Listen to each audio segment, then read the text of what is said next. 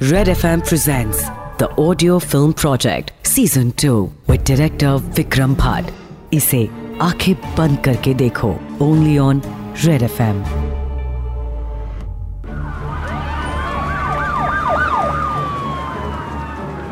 पूरा मुंबई अब दहशत की गिरफ्त में आ चुका था और उन टेररिस्ट के इस तरह देश की सीमा और होटल ग्रीन पैलेस में घुस आने की खबर पूरे देश में आग की तरह फैल चुकी थी। और इस बीच देखिए लगातार। Here and there. the financial capital of terrorists are actually holed up in three सवाल नेशनल सिक्योरिटी का था और इस वक्त एंटी टेररिस्ट स्क्वाड के ऑफ़िस में भगदड़ मची हुई थी। एटीएस के चीफ यासिर खान इस वक्त सीनियर ऑफिसर्स की टीम के साथ मीटिंग कर रहे थे। अब तक की सारी इंफॉर्मेशन जो कि बहुत कम थी उसे डिस्कस करने के बाद, खान ने सभी को देखते हुए कहा, देखिए, मामला बहुत सीरियस है। सिर्फ़ एटीएस ही नहीं, बल्कि शहर के हर पुलिस स्टेशन को खबर दी गई है कि सब कुछ छोड़कर शहर में होने वाली एक्टिविटी पर ध्यान दिया जाए। हो सकता है उन टेररिस्ट ग्रुप्स ने कुछ और जगहों को भी टारगेट किया हो। खान ने एक गहरी सांस लेते हुए आगे कहा उन टेररिस्ट ने एक मकसद के साथ अमेरिकन डेलीगेट्स को निशाना बनाया है। पर हमारी कोशिश ये होनी चाहिए कि उनका ये मकसद पूरा ना हो पाए। ये सुनकर सारे ऑफिसर्स ने एक विश्वास के साथ हामी में सर हिलाया। इन ऑफिसर्स के बीच अजय भी था, जिसका शरीर यहाँ था, मगर उसका दिलो दिमाग अपनी बीवी के साथ ग्रीन पैलेस होटल में था। कि तभी खान की आवाज़ से उसका ध्यान टूटा। खान ने अनाउंस करते हुए कहा, मैं खुद आप लोगों की टीम को लीड करूँगा और इस ऑपरेशन में एक और ऑफिसर हमारा साथ देगा। ये कहकर खान ने अजय की ओर इशारा किया।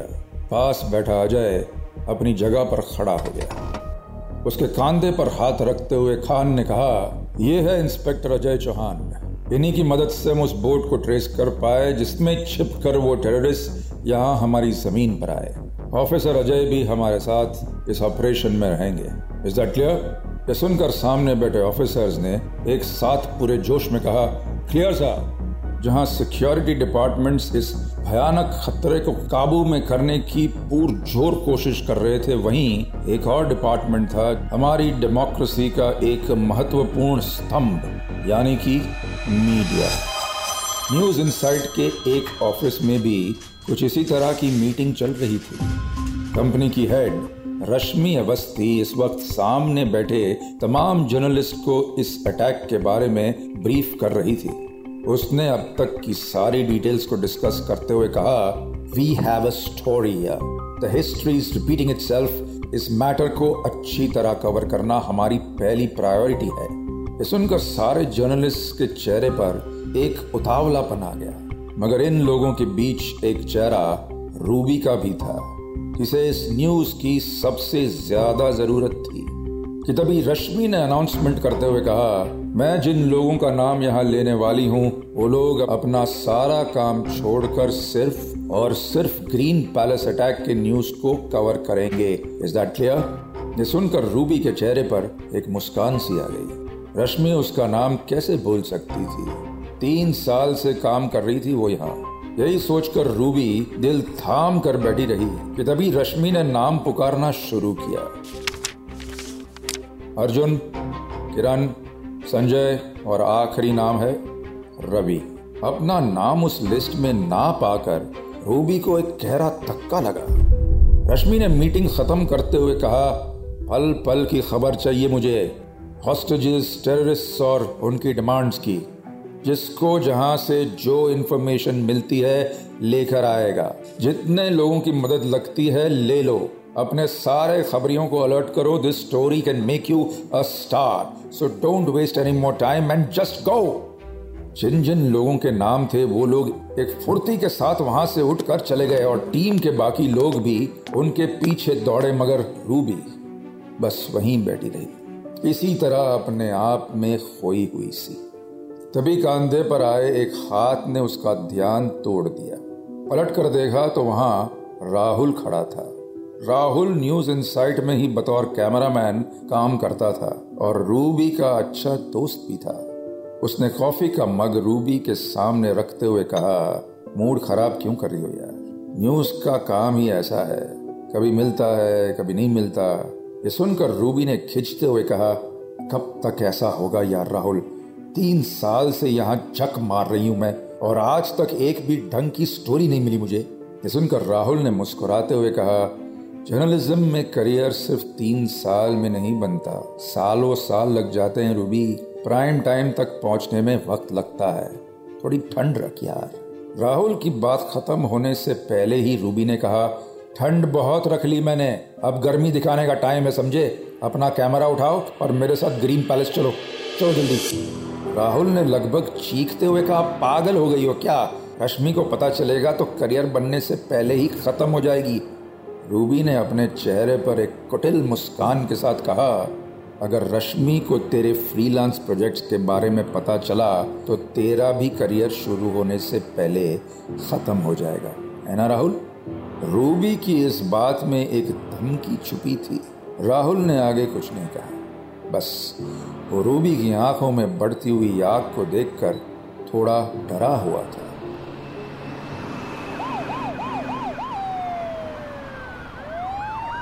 जहाँ हर तरफ़ अफरा तफरी का माहौल था, वहीं ग्रीन पैलेस के उस बैंकवेट हॉल में खामोशी और खौफ बराबरी से फैले हुए थे।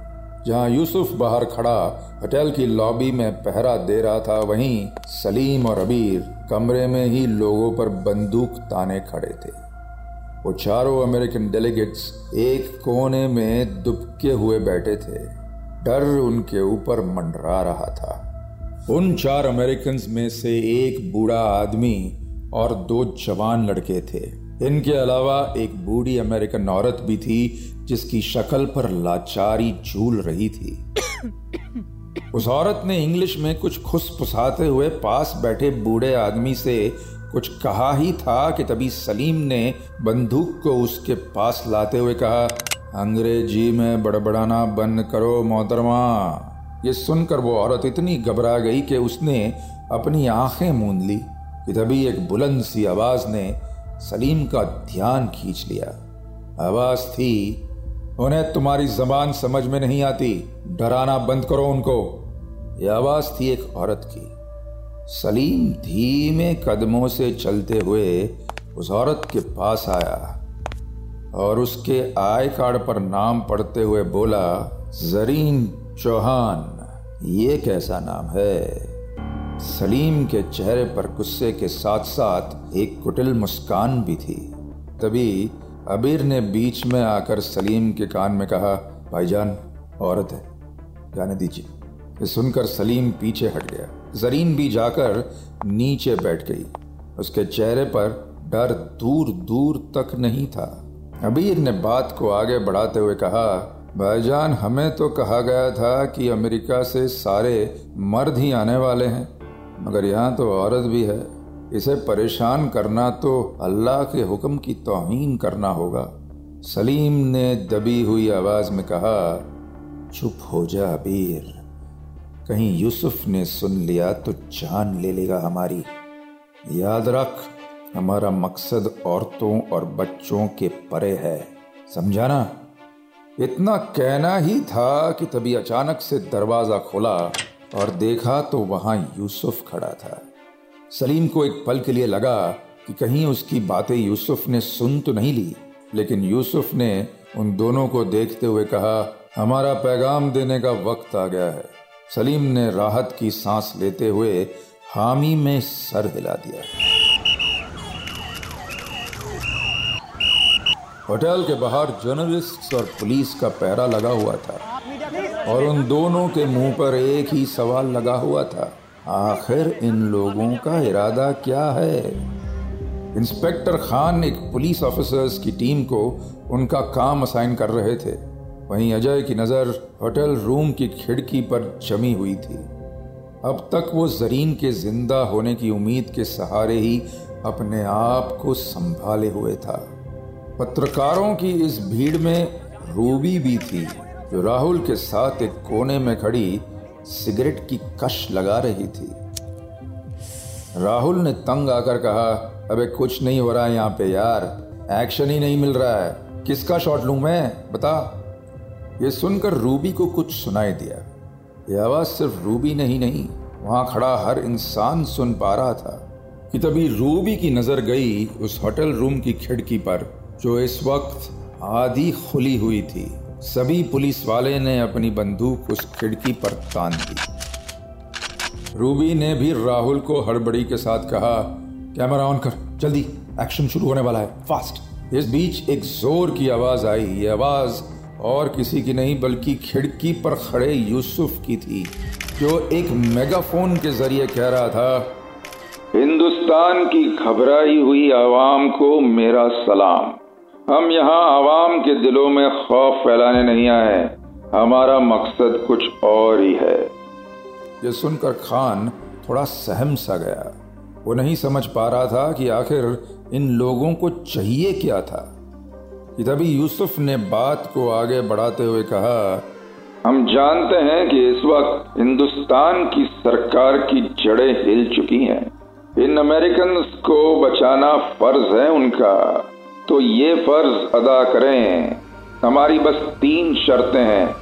कुछ देर रुकने के बाद यूसुफ ने आगे कहा पहली हमें यहाँ से निकलने के लिए एक पर्सनल प्लेन दिया जाए पायलट के साथ। दूसरी हम इन लोगों को तभी छोड़ेंगे जब हम हमारी सरजमी पर पहुँच जाएँगे। और तीसरी जो कि सबसे ज़रूरी शर्त है वो है कि हमारे आका तैश मोहम्मद, जिन्हें पाँच साल पहले हिंदुस्तान के कुछ सिपाहियों ने कश्मीर से गिरफ़्तार किया था, हमें उनकी रिहाई चाहिए। ये सुनकर नीचे खड़े लोगों की फुसफुसाहट शुरू हो गई। वहीं घरों पर न्यूज़ देख रहे लोगों के दिल दहल That brutal attack that took place. इन शर्तों को पूरा देश सुन रहा था We have a description of the terrorist. Khan के फ़ोन पर लगातार घंटी बज रही थी कि तभी इन फुसफुसाहटों के बीच यूसुफ ने कहा तीन घंटे का वक्त है हिंदुस्तान के वज़ीर आज़म के पास अपना फैसला जल्दी ले ले वरना उन तीन घंटे के बाद हर पाँच मिनट में एक लाश आप तक भेजी जाएगी और उसकी जिम्मेदार इस मुल्क की सरकार होगी। खुदा हाफिज। ये बात सुनकर अजय की रूह उसके जिस्म से अलग हो गई। उसने खान की तरफ़ देखा, जो खुद अंजुमन में था। जिस टेररिस्ट को रिहा करने की बात यूसुफ ने कही थी, वो बिन का दाहिना हाथ था। जिसने अब तक न जाने कितने बेकसूरों को या तो बहकाया था या फिर मार दिया था। ये मुद्दा अब दो भागों में बढ़ गया था। एक तरफ़ थी हिंदुस्तान की सरकार, जिसके सामने एक ऐसी शर्त थी जिसे पूरा करना मतलब जीती हुई जंग हारना।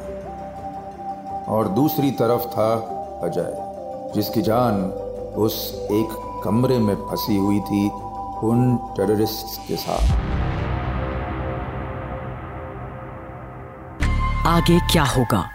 जानने के लिए tune in to the audio film project season two with director Vikram Bhatt इसे सुनिए रेड एफएम इंडिया एंड सारे लीडिंग पॉडकास्ट एप्स पर। रेड एफएम बजाते रहो।